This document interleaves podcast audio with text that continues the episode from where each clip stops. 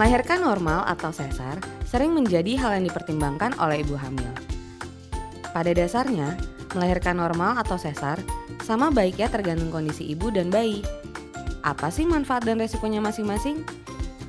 Yuk kita cari tahu lebih lanjut di Curhat Moms kali ini. Iya ini kan aku lagi hamil nih anak pertama juga jadi baru pertama kali kan. Nah sekarang aku udah lima bulan setengah terus masih belum memantapkan nih mau sesar atau C-section apa normal. Tapi sebenarnya mungkin pengen tahu dulu kali ya faktor yang mengharuskan Iya. harus normal aja Iya, gitu atau benar. faktor yang harus sesar aja itu sebenarnya apa sih? Kalau menurutku sih selama 9 bulan nggak ada masalah komplikasi apa pun, idealnya pasti bisa lahiran normal. Heeh. Sebenarnya plusnya dari normal lahiran normal itu pemulihannya cepat. Kayak waktu itu aku lahiran jam 9 pagi, terus siang udah bisa mandi, terus sorenya juga udah bisa sorenya bisa jalan-jalan gitulah. Jadi lebih cepat. Mungkin kalau dibandingin sesar bisa agak lebih lama. Tapi itu preferensi setiap itu hak setiap ibu sih untuk milih mau normal, mau sesar itu terserah sih. Kalau yang sesar gimana? apa ya prosesnya tuh bisa dibilang cepet banget gitu karena aku tuh masuk ruang operasi kayak cuma 15 menit anakku udah kayak Simba gitu kayak dar di bawah keluar kayak wow kayak muncul gitu. Ya sih ya udah jadi emang cepet banget. Cuma emang after itu tuh beda banget sih Dan sama eh, ibu normal yang seharusnya langsung bisa ngelakuin sesuatu. Aku tuh harus 24 jam eh, tiduran. Bahkan nggak boleh setengah badan gitu loh.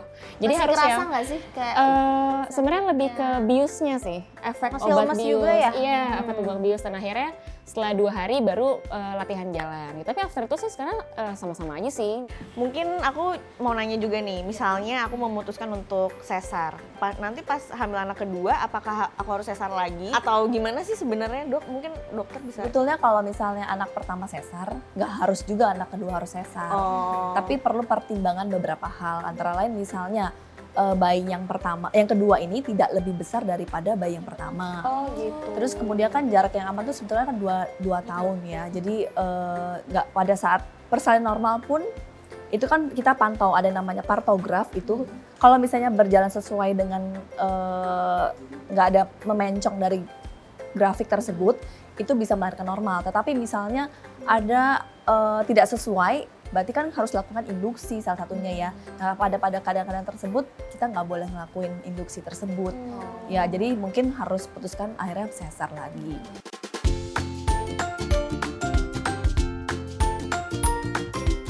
Beredar banyak pamali di kalangan masyarakat terkait dengan kelahiran dan bayi. Bahkan, pamali itu masih dipercaya sampai sekarang. Meskipun pada kenyataannya, hal semacam itu hanyalah sebatas kepercayaan belaka dan belum dibuktikan secara ilmiah kebenarannya. Yuk kita cari tahu lebih lanjut di Curhat Moms kali ini. Aku nih sebagai moms, moms baru mau jadi moms lah ya pertama kali nih eh, pas orang-orang tua aku hamil langsung tuh banyak yang bilang jangan gini ya, jangan gitu ya gitu. Baik itu dari eh, keluarga atau dari teman-teman atau dari eh, yang aku baca gitu. Mungkin ada beberapa hal yang aku masih mempertanyakan ini sebenarnya bener nggak sih eh, hal ini gitu. Salah satunya adalah bahwa jalan-jalan newborn setelah 40 hari itu baru boleh. Jadi sebelum 40 hari belum boleh dibawa keluar. Bener nggak sih dok? Ya oke, sebetulnya dari segi ilmiah sendiri tidak ada batasan kapan tuh newborn boleh keluarnya kapan. Tapi dari dengan mempertimbangkan segalanya itu biasanya usia 3 sampai 4 bulan sih untuk amannya dibawa keluar. Dengan catatan satu, nggak terlalu jauh. Yang kedua nggak terlalu lama juga ya, jadi mungkin muter-muter ya satu jam dua jam oke dibawa pulang kembali. Kemudian yang ketiga dengan transportasi yang nyaman juga ya, jadi yang nyaman dan aman tepatnya sih. Sama ini kali ya katanya kalau eh, mukanya eh, pas pas hamil tuh Glowing. berjerawat, eh, eh. glowing. Kalau glowing cewek ya? cewek katanya cantiknya ke anak perempuannya Ah, ah, katanya gitu. Sebenarnya ngaruh nggak sih dok? Karena hormon kah gitu? apa emang kusam aja? Kalau itu Kurang skincare. mempengaruhi ya karena kan kalau misalnya anak cewek dia lebih ke hormon estrogennya. Jadi membuat cewek itu ja- eh, mamanya jauh lebih cantik kulitnya jauh lebih mulus. Tapi kalau anak ya lebih glowing. Terus kalau anak cowok itu kan iya faktor hormonal. Jadi kalau anak cowok kan lebih ke testosteron.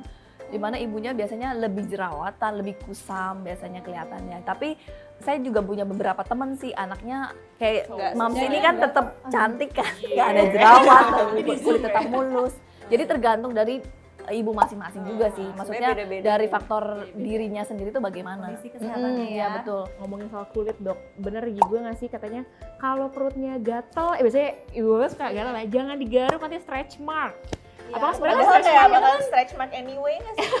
Kalau eh, kalau stretch mark itu gitu sih, sendiri sebenarnya? sebetulnya bukan faktor keturunan ya, dari faktor dari kulit ibunya tipis sendiri. ya, Mm, Dok. Dan kemudian faktor hormonal juga mempengaruhi. Tapi bukan apakah karena digaruk atau enggaknya? Iya, itu ngaruh enggak ya? ya? Eh, tidak mempengaruhi sih sebetulnya garukan hanya menghindari eh, apa namanya Lecet. lecet aja sih lebih ke lecet ya. Karena kalau dari segi psikologi sih lebih gini loh, kalau misalnya kita nggak nurutin orang tua ya, lebih ke diomelinnya. Jadi kayak setiap hari itu bakal yang ada tuh aja. bakal nurut iya, gini-gini terus nanti ya, kalau gitu. misalnya nih ya, ada sesuatu yang terjadi nih beneran, pasti orang tua tuh kan nyalain kayak Tuh bener kan, kan, tuh gitu kan, ya. nggak, maksudnya nggak dengerin mama atau apa. Jadi memang sebenarnya gini sih, kalau selama itu nggak merugikan dan kita bisa melakukannya, ya lebih baik diturutin aja. Apalagi ada secara psikologi ada orang-orang itu yang sangat gampang termindset. Jadi apalagi misalnya dia tuh gini, dibilangin nggak boleh keramas 40 hari, tapi dia ini kayak ngelanggar. Di- Dia misalnya ada larangannya, misalnya nanti gampang sakit gitu ya. Terus dia melanggar. Tapi sebenarnya di mindsetnya dia itu sudah percaya sebelum 40 hari udah keramas itu bakal masuk angin. Sebenarnya apa yang kita percaya itu yang terjadi loh. Iya, Hmm, justru yang terjadi, Jadi sebenarnya Sugesti karena aja. kita nggak tahu loh kalau di pikiran kita ini kita sebenarnya sudah percaya atau enggak di Sebenarnya sih bagi ke kepercayaan masing-masing Iya, ya. jadi Tapi sebenarnya lebih kalau ke- hubungan sama kesehatan tuh nggak ada ya dok.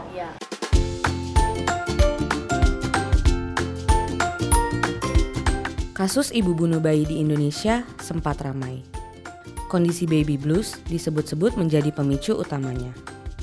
Apa saja sih gejala dan penyebab baby blues tersebut? Yuk kita cari tahu lebih lanjut di Cerhat Moms kali ini. baby blues sendiri itu sebenarnya apa sih gitu loh. Oke, sebetulnya baby blues itu kan eh, sering dialami oleh ibu-ibu yang baru melahirkan. Jadi 80% tuh eh, banyak yang mengalami baby blues dan 10% itu mengalami postpartum depression. Nah, baby blues itu sendiri adalah perasaan seperti kayak ibunya eh, cepat lelah, cepat kesel, emosional lebih bertambah, kemudian eh, apa namanya? bisa nangis-nangis sendiri tanpa sebab yang jelas. Nah itu biasanya disebabkan karena satu kan perubahan hormonal ya. Jadi hormonal waktu eh, melahirkan tiba-tiba waktu kelahiran sudah melahirkan kan drop digantikan dengan hormon-hormon untuk menyusui. Jadi eh, apa hormon yang tidak seimbang tadi yang menyebabkan ibu merasakan baby blues tadi terjadilah baby blues syndrome. Kalau sudah lebih dari dua minggu itu kita lebih sebut ke arah postpartum depression. Lebih parah ya dok? Ya, itu lebih udah kondisi yang lebih parah dan apa sih untuk terapi baby blues sendiri kita nggak punya obat-obatan, tapi biasanya cukup eh, dukungan dari keluarga, dari suami. Tapi untuk pada kasus-kasus be- postpartum depression itu kita harus konsultasikan dengan mungkin bantuan psikologi, psik- eh, psikiater ya. heeh. Jadi lebih ke bantuan psikiater sih tepatnya Karena untuk itu bisa mengatasi di- kayak ditanganin sendiri. nggak bisa tangan sendiri. Dan mungkin yang cerita yang tadi di eh, Mam sempat ceritakan itu lebih ke postpartum depression karena kan postpartum depression itu gejalanya lebih berat. Terus apa yang di dalam hati dia itu lebih efeknya itu kayak eh, efek-efek negatif semua. Jadi sampai nangis-nangis terus, kemudian sampai megang baby pun sampai nggak mau gitu loh. Mm-mm. Tapi berarti sebenarnya itu adalah bisa dibilang adalah suatu hal yang bisa dibilang sebenarnya wajar ya dok. Karena kan benar terjadi perubahan gitu. Tapi memang setelah itu wajar atau tidaknya tuh ya balik lagi ke gimana cara kita memaintain itu gitu Iya. kan. Kalau baby blues kita masih bilang itu eh, suatu kejadian yang wajar. Mm-mm. Asal tidak lebih dari dua minggu ya. Kalau lebih dari dua minggu itu sudah tidak wajar, makanya kita perlu bantuan konsultasi dengan psikiater atau psikologi. Oke, jadi pertanyaan terakhir ya dok, ada nggak sih cara untuk mencegah dari baby blues eh, agar dia tidak masuk ke postpartumnya itu dok? Oke, untuk mencegah dari baby blues ke postpartum ya, berarti kan dukungan atau support dari keluarga itu sangat-sangat penting. Kemudian kita harus menganjurkan juga ibunya sendiri harus banyak istirahat. Karena eh, berkepanjangan juga akhirnya kan tidak bagus, akhirnya jadi ibunya lebih jatuh ke postpartum depression.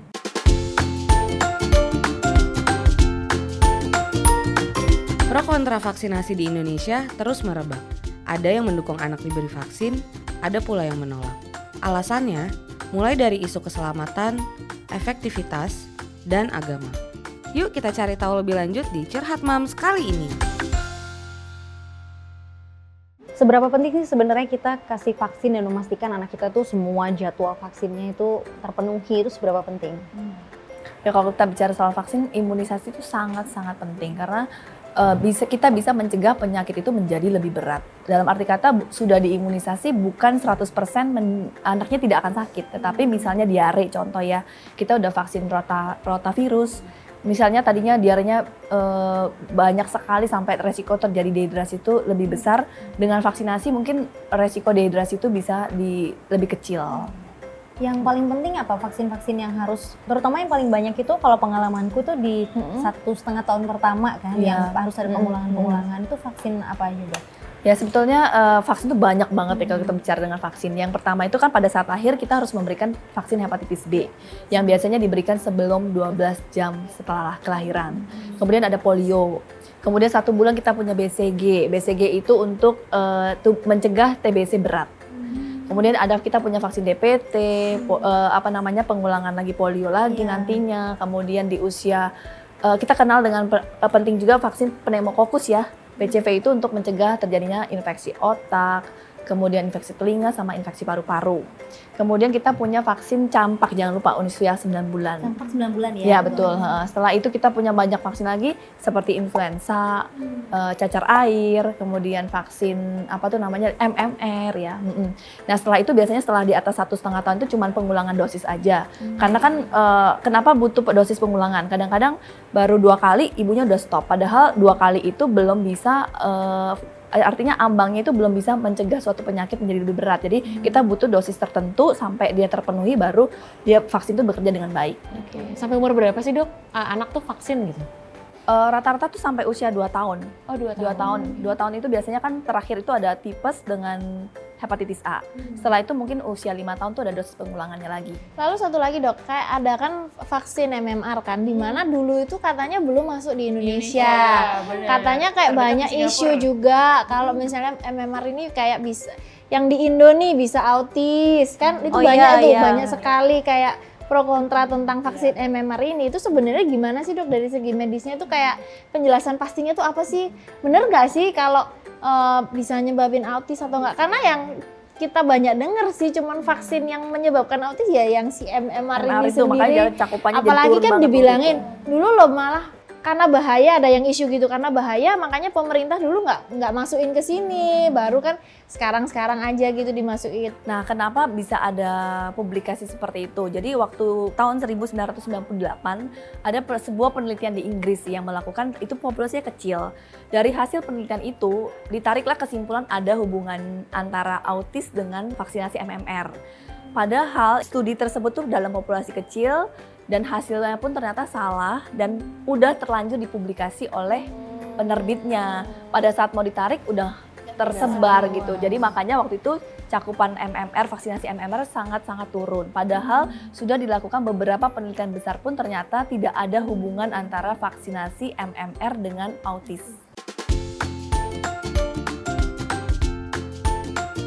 Di Indonesia, pilihan menjadi working mom menimbulkan dilema tersendiri, khususnya untuk para ibu yang sudah bekerja. Apakah anak-anak perlu dititipkan di daycare, babysitter, atau orang tua? Yuk kita cari tahu lebih lanjut di Curhat Moms kali ini. Gimana menyiasati quality time yang terbuang selama waktu itu? Apalagi itu sudah malam ya, anak sudah mau tidur, kita juga udah capek sebenarnya, udah drain banget. Itu gimana quality time yang terbaiknya gimana dok? Ya paling bisa disarankan kalau misalnya sebelum kerja usahakan tuh pasti harus ada direct breastfeeding dulu, main-main dengan anak dulu, pasti ada harus ada quality time sekitar satu atau dua jam lah paling nggak menyempatkan diri pagi hari. Kemudian pulang kantor usahakan tetap harus nyusuin lagi supaya kan bondingnya menjadi lebih kuat ya. Jadi eh, interaksi anak tuh penting banget, apalagi antara orang tua dengan si baby. saya juga diajarin sama profesor di luar negeri dia bilang kalau quality time itu penting tapi bisa disiasati dengan saat baby mau tidur malam itu. Jadi lima menit sebelum dia tidur kita tuh kayak harus kasih sugesti positif tentang mama. Jadi contohnya kita bisa kasih mama sayang adik. Nah kata-kata inilah yang masuk. Jadi kadang kalau misalnya kita sudah kasih kata-kata gini ya itu nggak eh, lebih kita nggak khawatir lagi karena apa yang masuk ini sebenarnya yang lima menit sebelum tidur pulas deep karena sleep ya? Iya, Oke. karena itulah dia di mana ada di pikiran bawah sadar. semuanya itu yang di pikiran bawah sadar itu lebih cepet banget itu nempel ke pikiran anak-anak. Makanya kalau bisa, kalau misalnya malam sebelum tidur itu jangan dimarahin atau malah jangan kita harus memanfaatkan kayak apa ya kesempatan ini loh momen yang sebelum deep sleep-nya dia ya. gitu kasih kata-kata yang bagus tentang mama. Jadi misalnya mama sayang adik, mama itu kerja tapi mama tetap sayang. Ini demi kebaikan adik juga. Karena banyak yang mama-mama kan akan merasa gini apalagi ya gini ada di judge mama yang lain kamu kok kerja sih? Kadang kan ada kan penghakiman seperti itu. kok enggak maksudnya ngurusin anak sih. Tapi sering sih saya kasih saran gini mama bekerja pun itu juga memberikan yang terbaik buat anak. Bukan berarti yang di rumah itu yang lebih memberikan terbaik enggak. Di sini itu ada plus minusnya juga. tapi percayalah sih, satu hal sih saya yakin setiap anak itu pasti ngerti siapa mamanya itu pasti.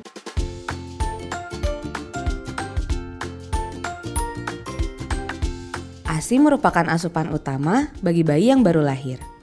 Berbagai nutrisi penting yang dibutuhkan untuk perkembangan bayi terdapat dalam ASI. Badan Kesehatan Dunia atau WHO menyarankan pemberian ASI eksklusif hingga bayi berusia 6 bulan. Mau tahu berbagai informasi penting seputar ASI dan cara memaksimalkan asupan nutrisinya? Yuk kita cari tahu lebih lanjut di Curhat Moms kali ini. aku dengar ada temanku gitu kan, eh, maksudnya berat badan bayinya itu tidak sesuai gitu kan dok. Akhirnya ibunya harus eh, disarankan oleh DSA-nya adalah minumnya sufor gitu. Akhirnya eh, yaudah deh, tapi sebenarnya apakah eh, sebenarnya gimana sih dok? Maksudnya sufor ini apakah benar untuk menaikkan berat badan atau gimana sih gitu? Untuk gimana? Eh, yang pertama-tama kita harus cari tahu dulu kenapa sih baby ini berat badannya nggak naik. Jadi ada kadang-kadang yang eh, ibunya perlekatan posisi perlekatan pada saat menyusui itu dia kurang nyaman untuk si baby, si baby. Jadi dia gelisah, jadi eh, kurang nyaman, jadi menghisapnya pun jadi kurang. Yang kedua kan kita tahu bahwa ASI yang pertama kali itu kan eh, kandungan laktosa lebih tinggi yaitu pada 5, menit pertama pada saat menyusui. Kemudian 5 menit kedua itu kandungan antara laktosa sama lemaknya seimbang. Yang di atas 15 menit itu kandungan lemaknya lebih tinggi. Jadi otomatis biasanya kita sarankan untuk menyusui itu usahakan di atas 15 menit. Jadi supaya, Supaya si baby dapat. mendapatkan Oh, ASI bagian belakang. milk ya, betul. milk. Oke. milk. Jadi kalau misalnya eh, menyusui sambil dari kiri ke kanan, kiri ke kanan. Jadi dia kapan dapat lemaknya Hmm, gitu. Mending satu sisi sampai 15 menit Ya. supaya dapat yang berlemak tadi Lemak ya. tadi. Jadi Mungkin kita banyak yang belum tahu Hmm. juga dok, lak, tadi yang dokter jelasin tentang laktosa itu apa sih? Maksudnya bisa dijelasin lagi Oh, ya? iya. Mungkin nyumam kan, menyumam kan masih bingung kan laktosa. Oke. Jadi laktosa itu sebenarnya kandungan gula ya, gula. Jadi kan gula kan ada sukrosa, laktosa. Jadi eh, karbo semacam karbohidrat ya, tapi potongan-potongan kecilnya. Kemudian kalau hin milk tadi adalah ASI bagian belakang. Biasa kita sebut ASI yang pertama kali keluar tuh dari fore milk, kemudian ASI bagian belakang itu hin milk sih, yang kaya akan lemak. Jadi yang bagus kayak bayi harus dapat semuanya ya. Iya. Sampai. Karena kedapatan yang paling depan juga nggak bagus bisa bikin bayi itu menjadi intoleransi laktosa, yang mana bayinya akan eh, kadang-kadang cranky, kemudian eh, cenderung jadi diare. Mams, itu tadi topik kita hari ini. Kesimpulannya, berikan ASI di atas 15 menit pada tiap payudara untuk memaksimalkan nutrisi yang didapat. Asupan for milk dan hin milk yang tidak seimbang dapat menyebabkan intoleransi laktosa. Cari tahu penyebab berat badan bayi kurang, bisa jadi karena pelekatan yang kurang tepat. ASI tetap asupan utama untuk bayi. Pemberian sufor harus atas rekomendasi dan pengawasan dokter. Semoga bermanfaat ya. Jangan lupa untuk follow Instagram at shopee_moms underscore ID dan subscribe YouTube Shopee Indonesia. Ingat moms, kita sudah melakukan yang terbaik. Jangan khawatir karena kalian tidak sendiri.